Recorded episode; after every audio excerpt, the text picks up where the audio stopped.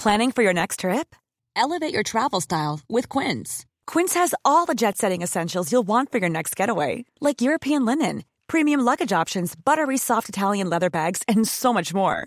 And is all priced at 50 to 80% less than similar brands. Plus, Quince only works with factories that use safe and ethical manufacturing practices. Pack your bags with high-quality essentials you'll be wearing for vacations to come with Quince. Go to quince.com slash pack for free shipping and 365-day returns. Millions of people have lost weight with personalized plans from Noom. Like Evan, who can't stand salads and still lost 50 pounds. Salads generally for most people are the easy button, right? For me, that wasn't an option.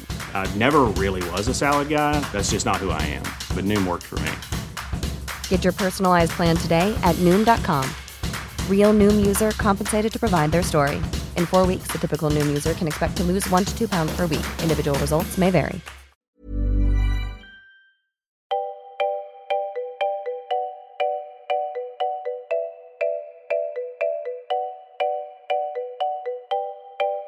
Det här är Mellan raderna med Gide och Öman, en podcast om läsning.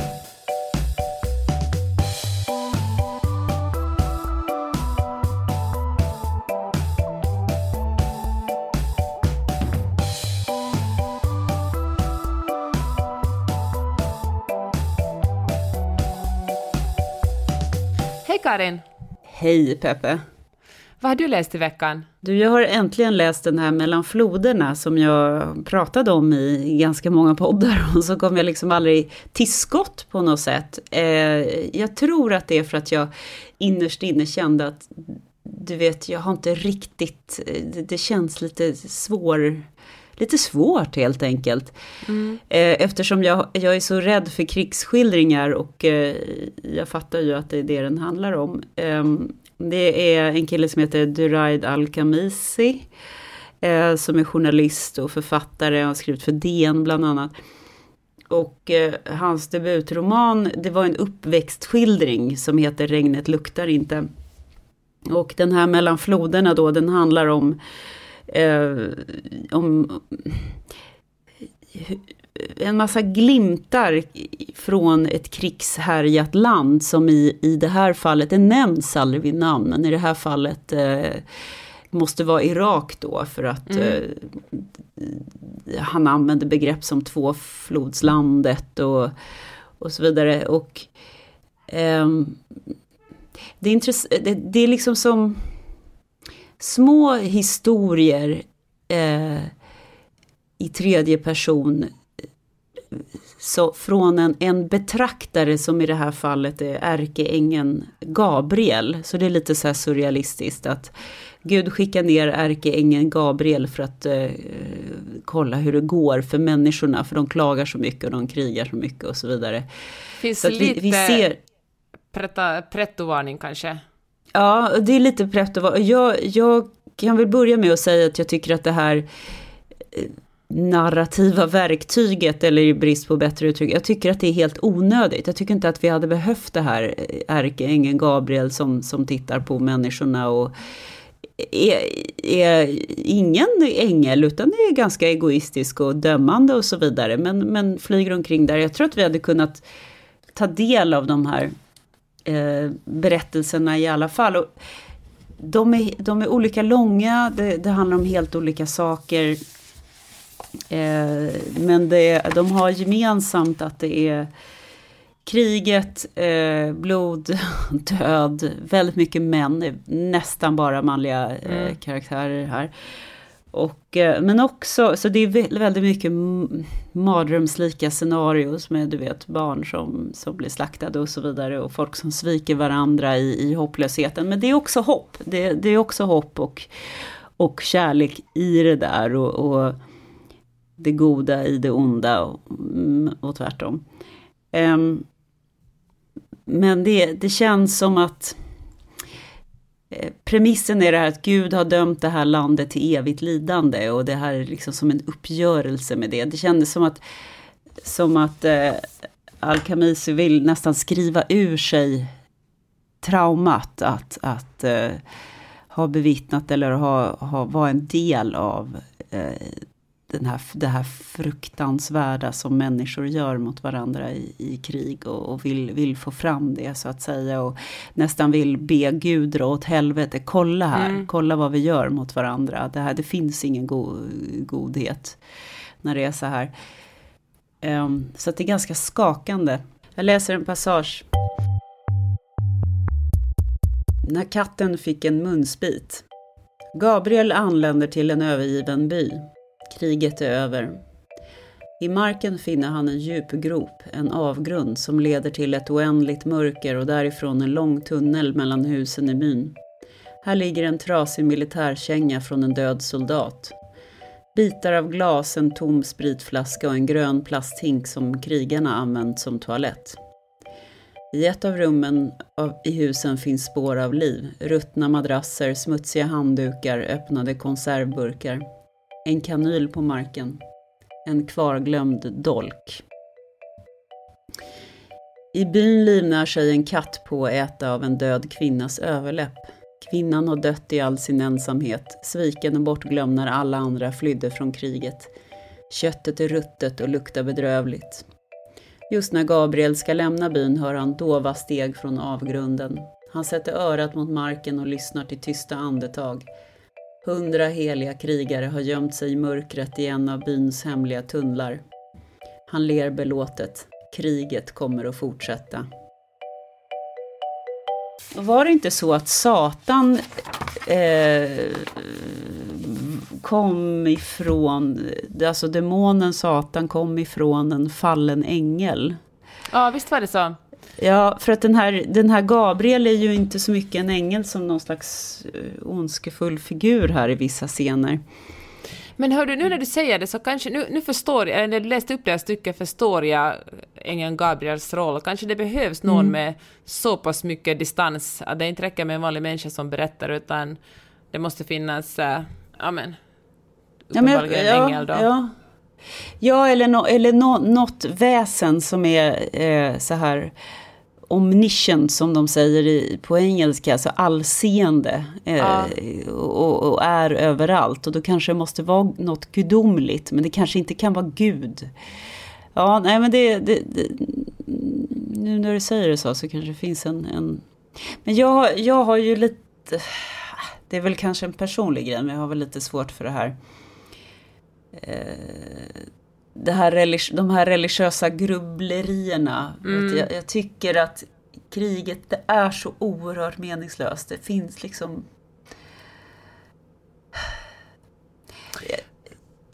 Ja, ja, det är också svår, det är också lite svårgreppat. Att läsa sådana här brottstycken är ju... Det, det, är lite, det finns ju inget som liksom driver berättelsen framåt. Eh, Förstår du? Det, Nej, jag förstår det, verkligen. Det, det var det jag skulle fråga dig. Finns det, kopplas mm. de ihop med varandra, de här historierna? Är det verkligen bara glimtar från olika ställen under Nej, ett men krig? Ibland, ibland kopplas de ihop med varandra. Och det, det är ju sånt där eh, berättartekniskt grepp som, som, som vi har pratat om. Till exempel när vi ja. pratar om den här, eh, vad heter den här, eh, han som säljer gräs i, i high maintenance. High maintenance. Ja, oj, oj, oj, eller New York Stories, eller det, finns ju hur många mm. berättelser som helst med såna här brottstycken. Jag brukar gilla det, men det är väl kanske det att det är så jävla, rent ut sagt, tungt. Och, och, mm. och, och, och, till slut så blir jag, alltså jag blev så deprimerad av att sitta och läsa den här på landet och snön yrde fastän det, det skulle vara vår och liksom det var mörkt. Och det, var, det var bara så här, nej, jag måste jag måste kolla på någon så här humorshow eller ja. någonting sånt. Nej, men jag förstår eh, samtidigt det mycket så tror jag, det, Ja, och samtidigt så är det så nytt, det känns liksom nyttigt på något, det låter kanske jättepräktigt, men det känns också som att det är viktigt att vi i vår superprivilegierade eh, västerländska tillvaro få reda på. Så här, det här är det som händer när vi går in i en koalition, går in i Irak, eh, någon jävla fånig så här operation Desert Storm och Operation New Dawn och allt det här som George Men, W hittade på. Alltså de här namnen som amerikaner, alltså att de måste döpa sina krig till någonting, det är ju, det låter som låter som romance-romaner eller, eller nagellacksfärger. Ja, eller alltså, hur? Det är ju, Det- det, är ju, Alltså jag Det vet inte om man ska skratta eller... Är det, någon, är det några gamla dekorerade överstar som har suttit där och sagt oh, let's call it Desert Storm. Wait a men är det minute. sjukt att man liksom brändar ett krig? Man liksom, det är ju ett PR-arbete. Ja, Genom att döpa det. det. så gör man ju Ja, det till man måste en... ett bra en, det varumärke, ja. ja men precis, det är ett, ett liksom marknadsföringstrick. Ja, men det är ju bara spin. Även det här... Jag kommer ihåg, jag bodde i USA då eh, efter 9-11 och det här så här... eh, There are weapons of mass destruction. Alltså de Ja. där fraserna bara vevades runt och vevades runt. Eh, och, och USA hävdade att då Irak under Saddam hade eh, liksom utgjorde en fara och så vidare. Ingen pratade om det här lilla pikanta detaljen att det kanske fanns en hel del olja som hade betydelse Ja. i den här konflikten också. Eh, men jag hade ju goda vänner, jag, vad, vad var jag då? 25-30 bast och liksom mina arbetskollegor de var så här, nej, nej, jag ska, jag ska liksom join the army och min uncle han krigar för... Det var ju liksom så otroligt upptrummade känslor såklart eftersom landet, det, det, förstår, det förstår jag ju eftersom landet hade blivit attackerat på ett, på ett, attackerat på ett vidrigt sätt men eh, Ja, så här i 9/11 efterhand, alltså är ju ett åtta år och 273 dagar varade Irakkriget, det vill säga USAs inom citattecken då krig mot terrorism. Och, och, och så här i efterhand, tio år senare, så undrar man ju vad var den här terror, terrorismen? Vad var, den, eh, vad var det mer än liksom några tokar som, som attackerade Twin Towers? Men det var ju inte pågående terror liksom i åtta år. Nej, alltså Al-Qaida hade väl, hade väl sin bas i Afghanistan på den tiden. Och Ja, det var ju saudiarabiska kopplingar också. Irak hade väl ganska lite med den saken att göra. Ja. Nej, vad sjukt. Men visst var, var inte han svensk, Hans Blick, som jobbade på FN och som åkte runt och, och skulle ta reda på de här, bevisa att... att Mm. Ja, han bara, var är de? fanns Var är de här massförstörelsevapen? Vapnen och, alltså, det var ju Ryssland och Frankrike och Tyskland, de var ju också det blev ju också en diplomatisk kris, för de motsatte sig också de här kraven. Så att det här var ju liksom begynnelsen av den stora uppfuckningen av eh, USA och Afghanistan och, och många, många muslimska länder som, som det, det, det är fortfarande megakris. Och det, det var ju liksom ett Tänk att den här podden blev stort en, en strategiskt misstag. podd om nu är- krigshistoria. och vad fint att jag nu har gått från att, att bli, varit så här, jag har gått från att vara psykolog till tydligen läkare och nu är jag någon slags utrikespolitisk expert också. Eh, jag kanske ska börja prata om böcker, Beppe, vad tror du? Det här är en bok som, som jag borde läsa. Eh, jag vet inte, en del av, av dig är ju, är ju väldigt eh, politiskt intresserad och även du, ja, liksom, du är engagerad i mänskliga rättigheter och så. Jag tror att det är som en sån här det är liksom ett stålbad i krigets jävlighet och det, Ja. tror, jag, det tror jag att man kan... Det, det är bra att ha en sån reality check. Det här pågår. Är det inte i Irak så är det i Syrien eller, Ja. eller någon annanstans. Vill man så läsa att- en, mm. en, en krigshistoria lite light är ju Exit West som jag läste i december och som vi pratade om i Mm. podden för, för några månader sedan är ju inte alls lika blodtörstig som den här verkar vara. Men Mm. jag, tyckte otroligt mycket om det. var också en av de bästa böckerna jag läste förra året så den tipsar jag om för de som är ja, men som, eh, som jag tycker att det är otroligt ot... Eller men, alltså jag antar att all- alla tycker såklart att det är otroligt otäckt med barn som lider och, och krig och död, men som bär med sig de, de här scenerna långt efter att man avslutar boken. Ja, och jag tror att man kan läsa den här boken också i brottstycken eftersom den är skriven i brottstycken. Det, det är kanske svårt att läsa den i en sittning så här, som jag har eh, försökt göra. Det, Ja. eh, Ja, det blir kanske kan för använda den. mycket. Ja. Hör du... Den, eh, är, den är väldigt eh, välskriven, den är en, en skicklig författare. Mm. känns ju väldigt relevant och aktuell också med tanke på att åtminstone Finland skippar ju iväg liksom irakiska flyktingar tillbaka och, och jag menar Ja, det är ett ju... land som är helt, fortfarande helt förstört i många avseenden. Och det, ja. och det, det, det som är intressant, jag, jag tycker om hur um, Al-Khamisi skriver med någon slags undertryckt vrede. Det är liksom en sån det är, så jävla, det är så jävla mycket ilska och bitterhet och sorg som på något sätt inte ut, men som kommer fram på det här lite... Han skriver rätt korthugget och brutalt ju. Eh, så, eh, det, är, inte så många omskrivningar utan det är bara att konstatera så här att här, här tuggar en katt på en övergiven en, en kvinnas överläpp. Hon dog ensam övergiven. Eftersom kriget, kriget förstör ju de här sociala strukturerna. Alla, flyr, alla sviker varandra. Människor blir onda mot varandra när de är i nöd. Och han, han konstaterar bara de här sakerna. Han, han liksom dömer inte som författare. Alltså författarens röst är väldigt saklig, ja. nästan som en, som en krigskorrespondent. Det märks att han är journalist. Och det, det tycker jag är, är väldigt, väldigt snyggt gjort. Men blir inte de starkaste skildringarna just såna, att de är de allra mm. enklaste, istället för att, det är väl så här, det världens mest basic skrivråd, att skala bort adjektiven och, och de uh, jättelånga beskrivningarna, liksom show don't tell. Eh, det, det, blir mycket starkare då. För allting som blir sentiment så att säga, det, det tar ju bort känslan.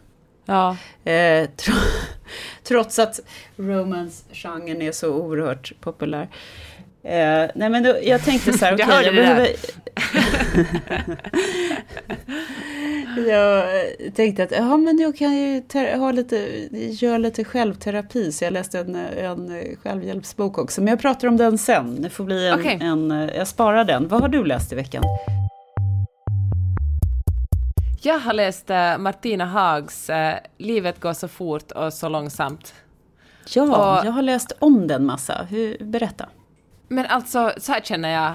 Att Erik Haag var otrogen mot Martina Haag måste vara det bästa som har hänt Martina Haags författarskap. Alltså, hur, jag menar... Hur menar du då? Nej men, jag säger inte att hon var en dålig författare under deras äktenskap, men hon har verkligen stigit upp en nivå eller fem efter att eh, det tog slut mellan henne och Erik Haag.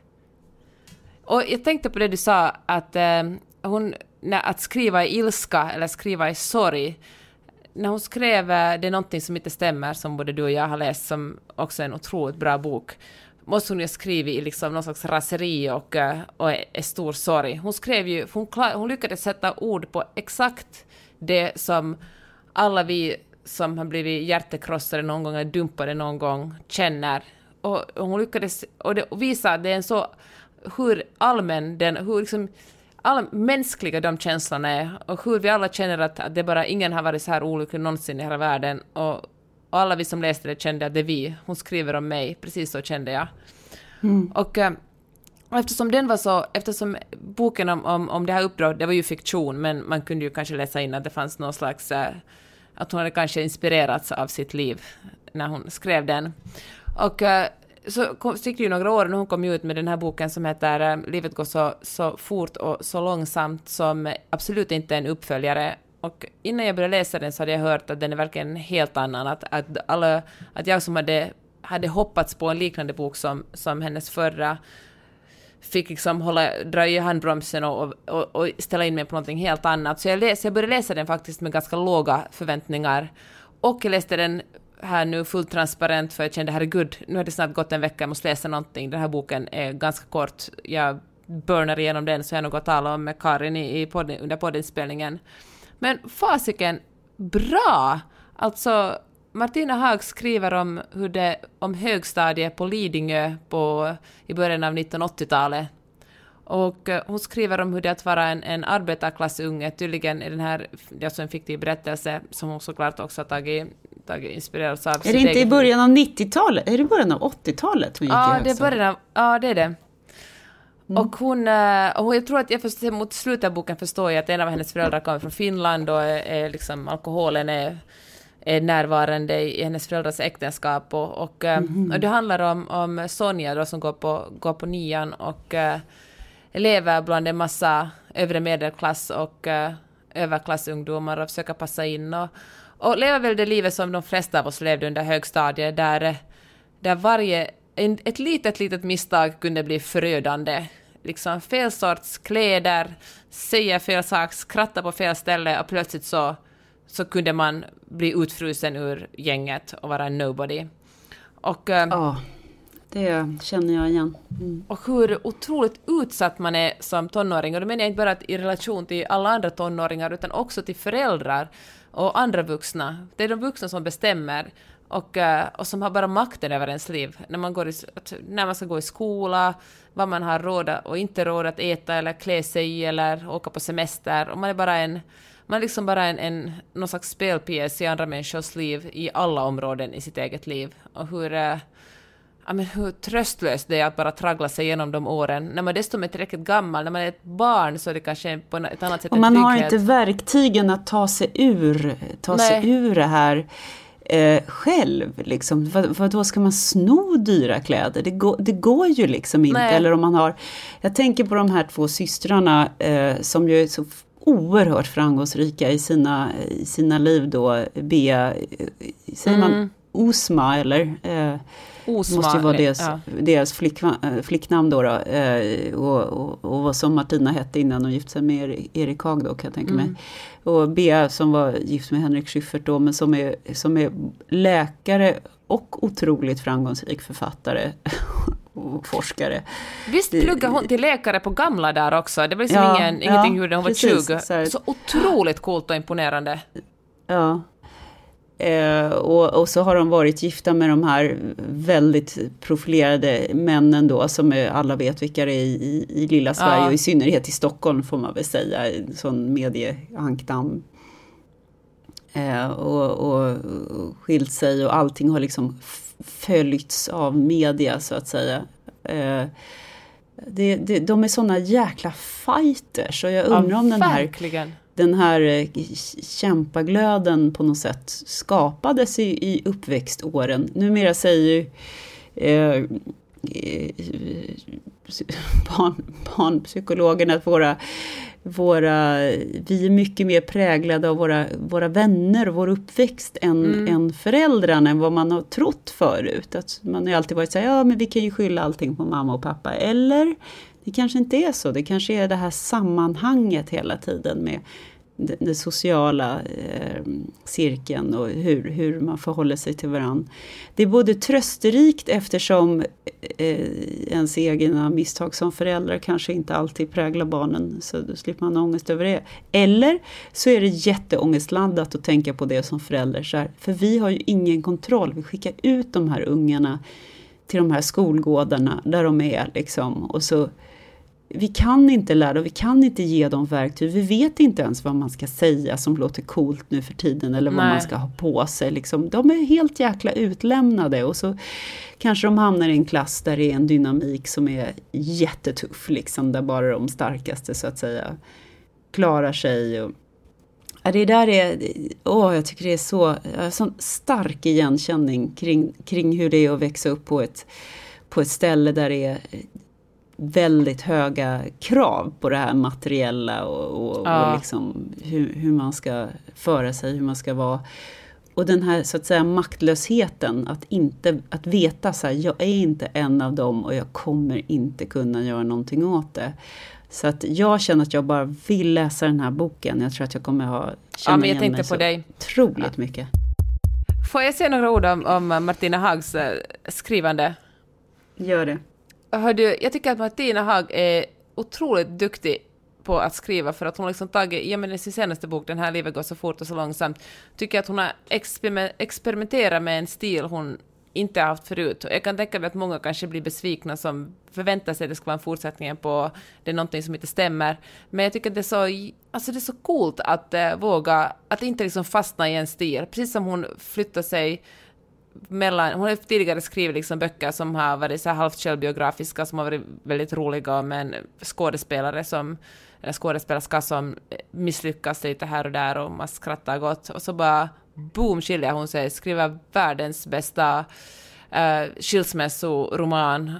Och eh, nästa bok, boom, en, en högstadieskildring där man verkligen känner eller man slussas tillbaka till hur det var när man själv var 15 och skriver den på ett väldigt avskalat och, eh, och liksom, eh, ja men nästan så här, faktiskt också nästan dokumentärt sätt.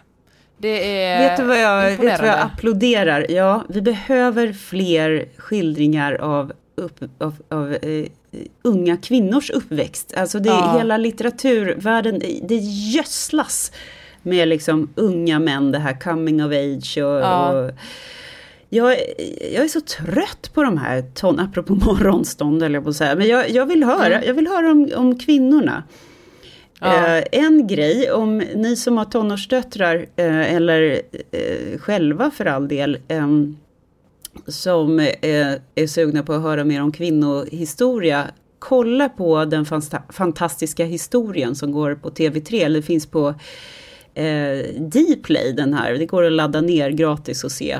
Jaha, Ehm, vad är det? här i Sverige. Ja, det är eh, Kristin Meltzer och Karina Berg. Och det här, är, alltså det här den, den har funnits ett tag så att det inte är någon färsk eh, lansering eller så. Men jag har, uppväxt, jag har upptäckt den här kanske eventuellt sist i stan. Men så himla glad blev jag. Den fantastiska historien eh, handlar om de bortglömda kvinnorna i i historien helt enkelt, som har skrivits ur vår historia. Så att, eh, eh, kvinnor, som, hur, hur, eh, kvinnor och brott är ett tema, hur man blev straffad, till exempel häxprocesser eller eh, någon som eh, någon mamma som blev förbannad över att eh, det inte fanns tillräckligt mycket potatis att köpa för arbetarklassen eh, på 20-talet medan överklassen minsann kunde komma åt potatis och eh, gjorde det så kallade potatisupproret, eller kanske var senare. Eh, men eh,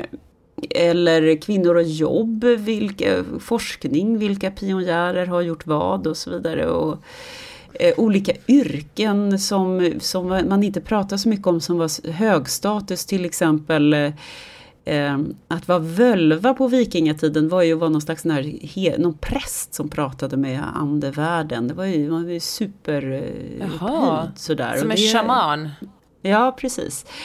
Ehm, och den är, den är på, brist på bättre uttryck, den är liksom på lätt svenska. Det är, det är väldigt sådär, och det är skitbra musik också. Och De är ju jätteroliga båda två, både Carina Berg och Kristin Meltzer. Så Ja, det det, det, är så, det är så otroligt bra format för unga kvinnor att bara få lite förebilder. De, det är ju fortfarande så att när vi tittar, när, när ungarna tittar på tecknad film eller de, de läser någon historia i skolan. Det är bara så kungar och krigskämpar och det och, Men hör du, då kommer jag att tänka på Lina Thomsgård kom ut med en bok som heter En annan historia, som handlar om Ja, samma just sak. det.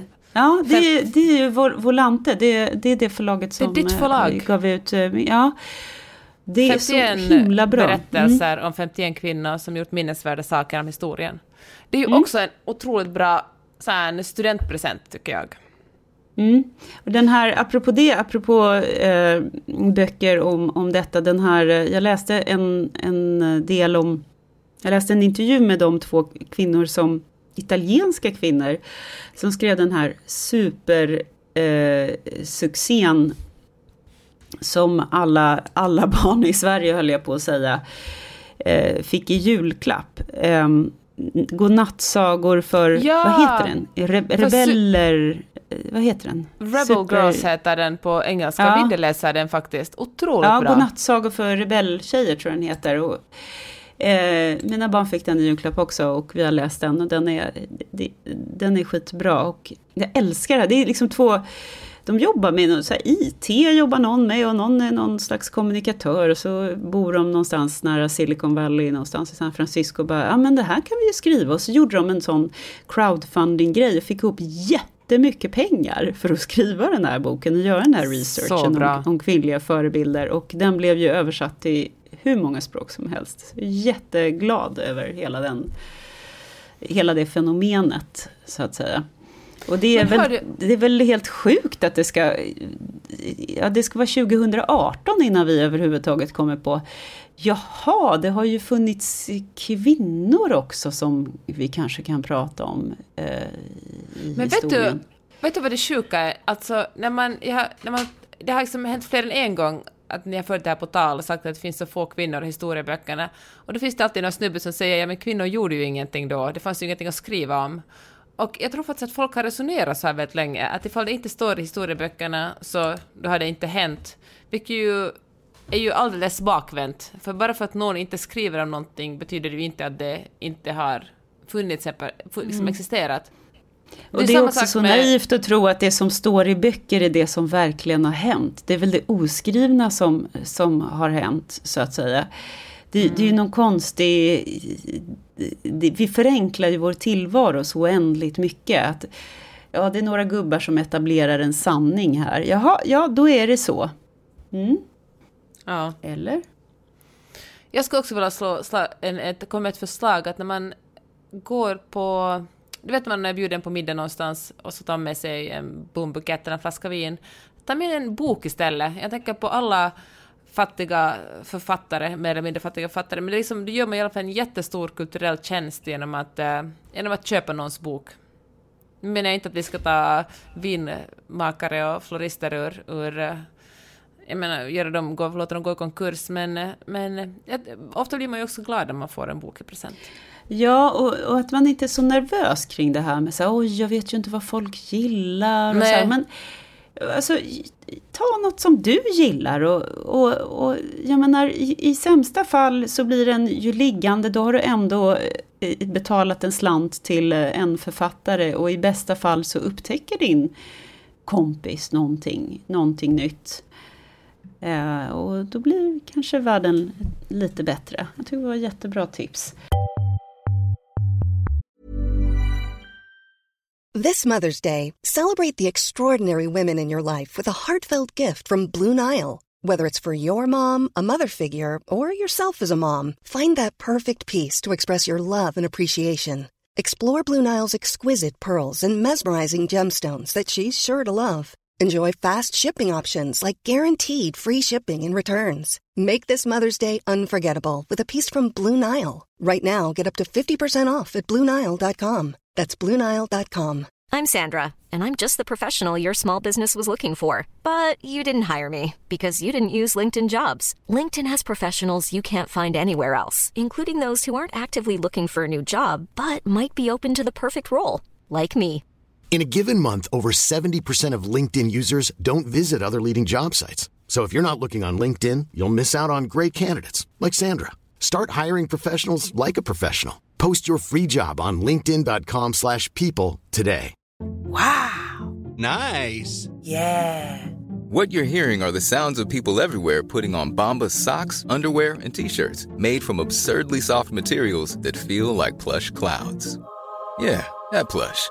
And the best part, for every item you purchase, Bombas donates another to someone facing homelessness. Bombas, big comfort for everyone. Go to bombas.com slash ACAST and use code ACAST for 20% off your first purchase. That's bombas.com slash ACAST, code ACAST. Jag skulle, jag skulle tipsa om två stycken poddar som handlar om att skriva böcker.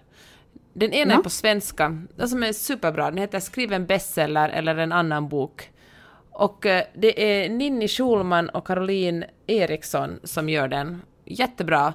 Alltså, och den är, jag har själv lyssnat på den i, i liksom plocka russinen ur bullen och lyssnat på dem, eh, till exempel har jag lyssnat på dramaturgi, fått jättebra tips om, om hur man lägger upp en vettig dramaturgi. Och det finns alla möjliga, alltså avsnitten kan handla om hur gör man när man skriver ett följebrev, eller vad gör man när man har en bra idé, hur ska man förverkliga den till en bok. Så man kan... Eh, Gud ja. vilket bra tips! Det är, det är jättekul och det är ju verkligen, det är ju verkligen ett, ett hantverk såklart. Det vet ju du, det är du som, det är du som skriver eh, av, ja, av oss också. två. Men, jo men jag skriver ju kanske mer sådana där eh, journalistiska, publicistiska ja. texter. Men det, det, är klart att det finns eh, det finns element, det finns pusselbitar som, som bär upp ja. en historia. Det är som att skriva en låt, du ska ha en vers och en refräng och så vidare. Precis. Jag, tror att, jag tror att många eh, icke-skrivande människor helt enkelt underskattar sig själva. De tror att det är någon sån här, man måste ha någon sån här eh, eh liksom gudomlig inspiration och sitta med en, liksom, på något café och röka cigaretter och vara så här författarlik. Nej, du måste sitta och svettas framför en dator ja. och så måste du sitta och pussla. Det, det, är det jag har hela tiden, varenda ja. sån här kurs jag gått och varenda intervju jag läst med författare. Så här, det är ett jävla slit. Uh, och det, du, du, du skriver om uh, kanske en scen liksom 40 gånger. Och det, det tror jag är... Och här, podden är sånt perfekt format för att då har du som en kompis som är med dig och du får liksom lite övningar och såna ja. saker. Bra tips. Jag kan, jag kan känna det som ett rent liksom, fysiskt motstånd när jag ska börja skriva någonting. Det är som att precis innan jag ska gå ut och springa eller träna på, no, springa den där gör när jag tränar. Men jag känner så att när jag vill inte, jag orkar inte, för det är liksom som verkligen Alltså det är som om jag måste anstränga mina muskler, fast muskeln är hjärnan. Och sen när jag kommer igång så går det hur bra som helst, men bara den där liksom det första, eller det går det inte alls, ibland går det inte alls bra, men ofta går det helt bra. Och men liksom, att komma över det där motståndet. Och en annan sak som jag också, det här var en självklar sak, men jag måste säga det högt för det var en så stor insikt för mig, att uh, jag fyller verkligen alla mina stunder med att ta in information och så tror jag på något sätt att den här informationen på något magiskt sätt ska omvandlas, omvandlas till liksom någonting kreativt eller inspiration ja, inom genom mig. den här divine liksom, eh, ja, inspiration men på något sätt. så funkar det inte. Man måste ju också ha stunder i sitt liv där man inte tar in utan verkligen processar det som man har tagit in. Ja. Och, och sen liksom en har... annan jättejobbig grej är att man glömmer ju grejer. Så här. Man kanske gör en observation och gud vad roligt det vore att skriva en historia om den här, det här fenomenet. Det kommer jag komma ihåg. Eh, nej, det kommer nej. inte göra. Anteckna. Jag tycker det, men anteckna, jag tycker det blir så tydligt för de enda gångerna som jag verkligen låter hjärnan vara fri en liten stund, just när jag springer, och i och för sig när jag rider, men då kan man inte göra något annat än rida. Men jag springer, då, och då blir det så att jag ofta stannar jag liksom var tionde minut för det kommer på en idé eller något, någon jag borde ringa eller, någon, eller liksom någonting jag borde skriva eller skriva om och anteckna det. Det är så, så fort man liksom ger hjärnan lite utrymme att verkligen processa, liksom vara själv istället för att ta in information så, ja men mm. så då börjar den ju skapa grejer. Jo men ja, det, det, det kommer jag ihåg, det snackar min mamma alltid om. Så här, att det blir nog speciella hjärnvågor när man gör såna monotona grejer som att springa eller rensa ogräs eller sticka. Ja. Eller, träna eller någonting. Och det, det är ju så, man kommer på de bästa idéerna typ i duschen eller någonting ja, sånt. Det är svårt är att dra fram ett anteckningsblock mitt i, mitt i det. Men man kan ju alltid snacka in det på telefonen mm. eh, nu för tiden. Eh, det gör jag ibland. Får jag komma med mitt andra poddtips? Det är alltså också ett, eh, märkte du hur jag bara fortsatte utan att ens vänta på ditt svar? Jag bara burnar på. Tänk om jag mitt, bara, nej. Mitt andra tips är en engelskspråkig eh, skrivpodd som heter Writing Excuses. 15 minutes long because you're in a hurry and we're not that smart. Alltså, mm, den har jag lyssnat på också. Ja, men visst är den också bra. Det är så skönt att de är så korta de här avsnitten. Det har jag också varit så här cherry picking, plocka de avsnitten som verkar vara mest relevanta. Men... Eh... också jobba med det här motståndet. Det finns ju alltid ursäkter, det är som att träna. Det finns ju alltid ursäkter för att eh, slippa göra det här liksom. jag ja. har inte tid eller jag har inte med mig grejer eller jag, har, jag, har, jag måste städa eller någonting sånt där. Varje gång jag har någon sån här deadline och ska skriva något så gud vad jag tydligen måste städa hela tiden. Jag vet. Eller tvätta eller något, något skit. Eh, nu kan jag tänka på det här, vi ställde ju frågan förra, förra veckan vad ni lyssnar på för, för hastighet när ni lyssnar på poddar eller ljudböcker. Och eh, en av våra lyssnare säger att jag lyssnar på allting på 1,5 eh, och nu har jag vant mig så nu tycker jag alla pratar så himla långsamt om de inte pratar 1,5. Jag undrar om hon, hon liksom påverkas så, sådär live också. Sådär. Man sitter i ett möte och hon kanske bara nickar till. Liksom, och bara, bla bla. Hon bara, är det okej okay om vi eh, spelar in det här? Och eh, så spelar jag upp det för mig själv ja, lite senare. precis. Och sen så eh, berättar ju Magnus, din man, det här är liksom update från eh, Magnus ja. liv. Han har gått nu från 1,7 till 2,0. Han har speedat upp ännu mer.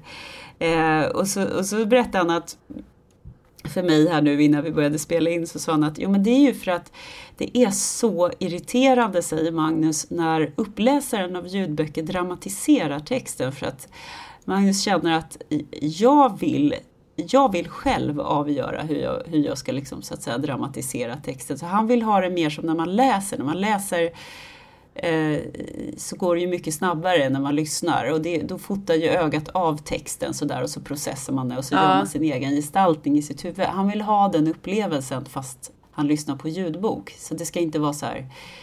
Hon klev in i rummet. Vad gör du?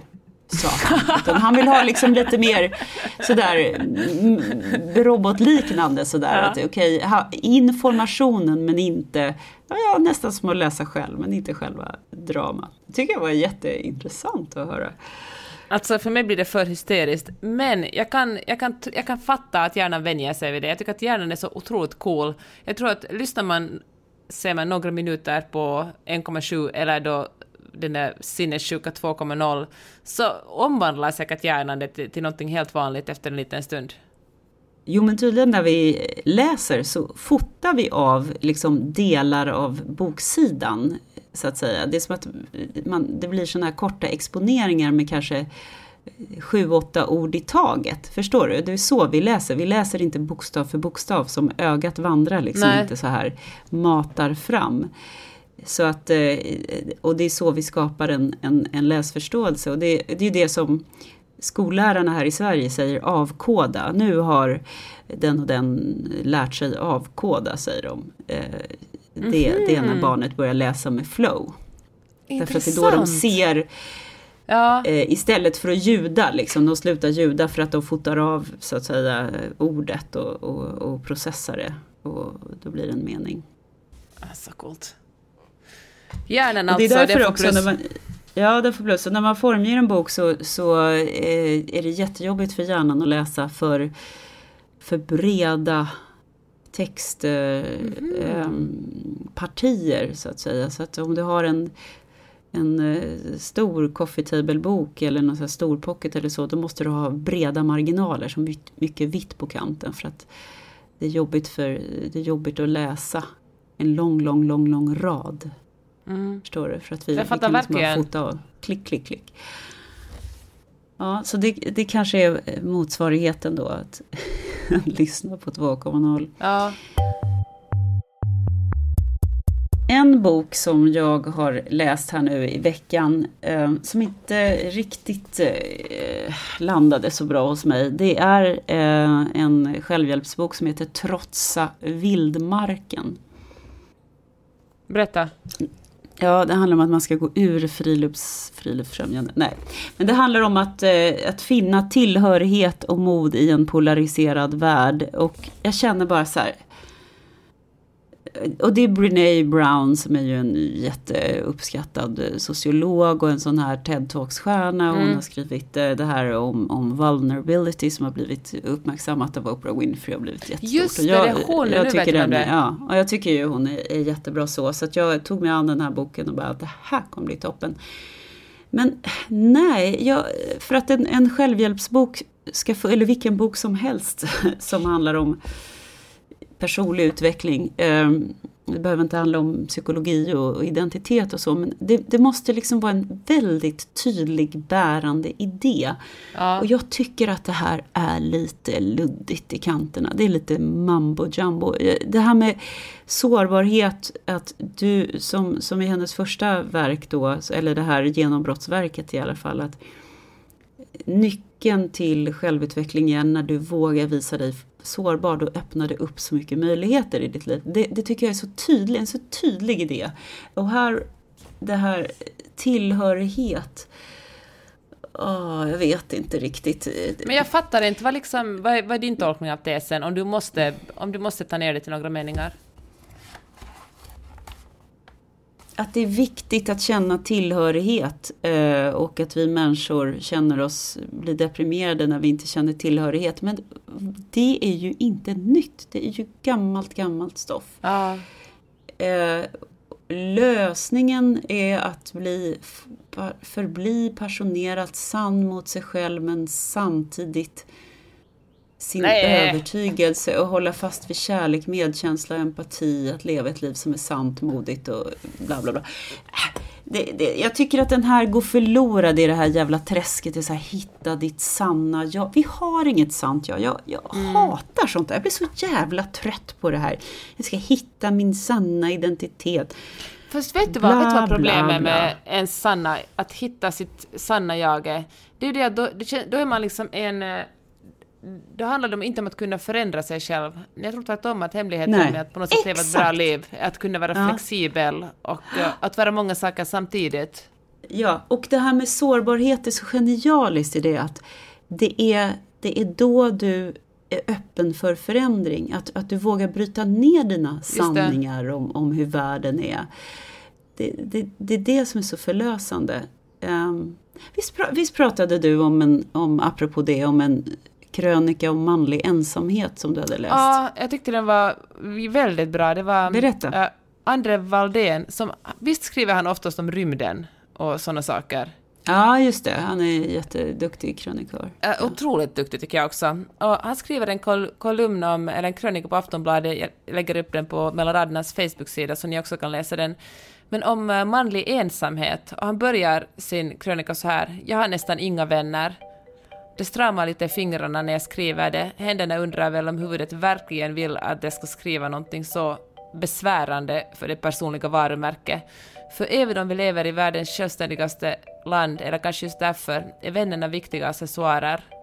Det får gärna skramla om oss, vi som är bäst i världen på att frigöra oss från familjen och handplocka våra kretsar. Och kan ni läsa själva resten. Men eh, det är ju också ett tema som vi kanske talat om tidigare i den här podden, men jag tycker att det blir så tydligt att eh, kvinnor helt enkelt har så mycket bredare sociala kretsar än män. Ja, det är den ena observationen och den andra är ju det här att, att äh, älskar Andre Walden att han vågar prata om det som gör lite ont. Och jag älskar också den här, jag måste bara säga det, den här metaforen att det stramar lite i mina fingertoppar. Ja, Fan vad bra, snyggt, Fan vad va? bra uttryckt. Ja. Ja. Eh, för det är, ju, det, är ju, det är ju förenat med någon slags socialt misslyckande det här att, att inte ha liksom en gigantisk 40-årsfest på något jävla slott där det kom Mm. några kändisar som också råkar vara ens kompisar och man är, pratar om sin fantastiska karriär och sin lyckade äktenskap och sin familj. Det är så himla mycket press på den här eh, nu, nu, det handlar ju för sig om tillhörighet nu varför jag just sågade den idén. Men, men, eh, men eh, vi ska ha många vänner och det är så konstigt. För att det finns ju en, en motsägelse. Har man väldigt många vänner då har man ju inte tid att ha så att säga nära vänner. För att, eller hur? Vi, vi, Nej, hur hur får man ihop det? Ja, jag har 20 bästa kompisar. Ja, men hur väl känner de dig i så fall? Hur fördelar du din tid? Ja, och sen att Så våga säga... Ja. Nej, men jag tänker på att när vi flyttade till LA, hur det var att lämna kvar alla sina vänner i, i Helsingfors och delvis Stockholm. Men då främst Helsingfors vänner som jag verkligen träffar ofta och varit tvungen att börja från början och verkligen plötsligt istället för att ha jätte... Nu säger jag inte att jag inte hade riktigt goda och nära vänner i Helsingfors heller, men att vara tvungen att, att ehm, leva ett liv där man har en högst på sin höjd en handfull nära vänner och, och that's it. Mm. Och det, det har jag också upplevt när jag har, har flyttat till olika länder att men gud, det, jag har inga sms idag. Sådär. Mm. Vem, vem, vem ringer mig? Och det är ingen som vet att jag fyller år och sådär. Och det är, att våga prata om det, det är ju att visa sig sårbar. Och, och, och när vi visar oss sårbara så avdramatisera, då öppnar vi upp och då kommer andra också öppna upp och prata om de här sakerna. Så att jag tycker att han gör inte bara eh, männen utan han gör oss alla en tjänst när han vågar ta upp de här sakerna. Och det kanske finns en koppling till Andre Waldens eh, stora intresse för, för kosmos och rymden. Ja. Att vi, är, vi är ju alla små ensamma människor. Vi är ju liksom vi är ju ganska betydelselösa varelser. Det finns något existentiellt i, i det där också. Men det är så intressant det som du sa, just om att våga öppna upp sig och berätta, som i det här fallet om att inte ha några vänner. Och trots att det kan vara en, man kan själv tycka det är otroligt skamligt, och liksom, eller utan att kunna sätta fingrarna på varför så skäms man för att säga det, men när man väl säger, säger det så det, tycker ju folk bara att det är fint. Och, och liksom, man tycker ju mer om en person som är sårbar eh, än en som är en skrytmåns. Som berättar om Ja. den där 40-årsfesten med alla kändisar och det är otroligt Ja. mycket mer sympatiskt med människor som säger att äh, som, äh, ja, men som är men bara människor och som har liksom ja, berättar saker som de kanske inte är stolta över. Och det blir ju också, jag känner, jag känner också en sån här anti, jag har själv någon slags antireaktion just nu mot, mot sociala medier. Det har, ju med jämna, det har vi ju alla Mm. med jämna mellanrum Mm. så att säga, även om det finns mycket kul med det också. Men jag tycker det här vänskrytet, det här sociala skrytet, det, det, det gör mig så trött. Det här Åh, härligaste lunchen med bästaste bla bla bla. Man, man får inte att de här två bästaste. människorna de här två människorna, fan de hatar varandra. Jag vet. Skit i det. Jag vet. Sitt på din lunch och njut av den. Alltså jag hade, eh, jag hade en otroligt lyckad födelsedagsfest här om, nej då, skämta. Eh, nu, jag skojar. Nej, men jag, jag, eh, senaste gången, de senaste gångerna jag har haft något sånt här socialt eller varit på någonting så har jag verkligen lagt mig, jag har så här, nej, jag motstår, försöker liksom, det nästan bränner i fingrarna för att jag vill lägga upp en sån där mm. härlig bild på mina härliga kompisar. Åh vad kul och vad god mat. Och, och så bara, nej fan, jag ska, jag ska motstå den där skrytimpulsen. Men Förstår måste du vad jag Men måste vara en skrytimpuls, kan inte vara en impuls att fy fan vad jag är lycklig just nu, jag vill ta en bild för att, eh, för att jag är så lycklig, kan inte vara en... en... Jo, nej, men det kan det också vara, men, men jag, jag vill kunna känna den här lyckan utan att jag prompt måste, eh, alltså blir den verkligen förhöjd av att jag nej. delar den med, med 5000 eh, andra just nu? Eller ska jag kanske vara vara i, var i ögonblicket, försöka njuta ja. av det. För det kommer fotas av i min hjärna då. Jag kommer inte glömma den här kvällen, tänker jag då. Så att, eh, det, nej men det, jag, det går inte att vara svartvit kring det där. Men... Nej, men jag, kan, jag, förstår, nej, men jag förstår precis vad du, jag förstår verkligen vad du menar. Att istället för att fundera på hur kan jag få en snygg Instagram-bild på det här, verkligen tänka det här är precis. roligt, nu är jag här. Mm. Men hör du, mm. en sak som eh, för det handlar, jag tänker på för det handlar ju om ett visst positionerande hela tiden, sociala medier. Och jag mm. kan känna en sån trötthet, jag kanske inte tänkt den här tanken helt färdig ännu, men, men nu fick, nåddes vi av otroligt sorgliga nyheter att Lill-Babs hade gått bort. Och mm. då, måste, då liksom lägger alla, inte alla, men väldigt många upp bilder på sig själva och Lill-Babs. Och liksom ja, just det. Och jag kan tänka ja, det, att måste, det, det är nog morbid. Ja, det, ja, måste man usch, till och med använda mm. sociala medier till ett forms positionerande? Nu vill jag liksom inte minska, de här människorna säkert, känner mm. säkert Lillbas så känner sorg, men det blir ändå en grej att måste, din sorg, måste liksom hennes bortgång kopplas till dig som person? Men liksom herregud, din... hon var över 80 år, hon slog igenom när hon var 16. Hur många människor har hon fotats med genom ett, ja. helt, ett helt liv på scenen? Eh, det, det, vad, vad, vad löjligt liksom. Och jag har också, jag är en, jag, nej, ja. det, det är lite ovärdigt. Ja, men jag, jag, kan tycka det. Jag kan, alltså ni som lyssnar på podden kanske tycker jag är fel och kan korrigera mig och säga hur jag, liksom, att det kanske finns någon djupare mening i det, men, men så spontant säger jag bara en, ett, någon slags, förlåt med varumärkesbyggande. Jag kände också Lill-Babs, så jag tycker också det är sorgligt. Men hör du Karin, vad ska du eh, läsa mm. nästa vecka då? Nej, men jag vet inte riktigt. Jag, det måste vara något som gör mig lite, lite gladare än, än, än eh, barn som sprängs i stycken. Um, så, har du så några bra tips? Så din ribba är inte skyhög Precis. ja, jag vet faktiskt inte heller, men um, jag vet vad, men jag tänker att, att, så fort jag hittar det jag ska läsa så lägger jag ut det på vårt Instagram i alla fall. Och uh, ja, så kanske någon... Ja, eh, jag vill ha tips hörni, kan ni inte bara tipsa mig? Jag, jag behöver vägledning i mitt liv. Ja. ja. Ja. Jag ser i alla fall väldigt mycket fram emot att tala böcker med dig nästa vecka. Jag ser fram emot att prata med dig igen som alltid och tack för att ni hänger med oss, tack för att ni mejlar och tack för att ni kommentera på Instagram och bara, ja. Är fina människor. Mm. Hörni, ta hand om er. Ta hand om dig du också Karin. Puss och kram. Hej då. Hej då. Du har lyssnat på Mellan raderna med Gide och Öman. En podcast om läsning med programledarna Karin Gide och Jeanette Öman. Glöm inte att du kan mejla dem på mellanraderna-podden snabel gmail.com. Normally, being a little extra might be a bit much, but not when it comes to healthcare. That's why United Healthcare's Health Protector Guard fixed indemnity insurance plans, underwritten by Golden Rule Insurance Company, supplement your primary plan so you manage out of pocket costs. Learn more at uh1.com. Hey, it's Paige DeSorbo from Giggly Squad. High quality fashion without the price tag? Say hello to Quince. I'm snagging high end essentials like cozy cashmere sweaters, sleek leather jackets, fine jewelry, and so much more. With Quince being 50 to 80% less than similar brands.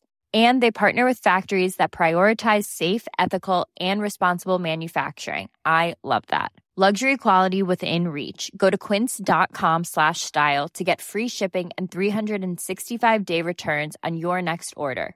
Quince.com slash style.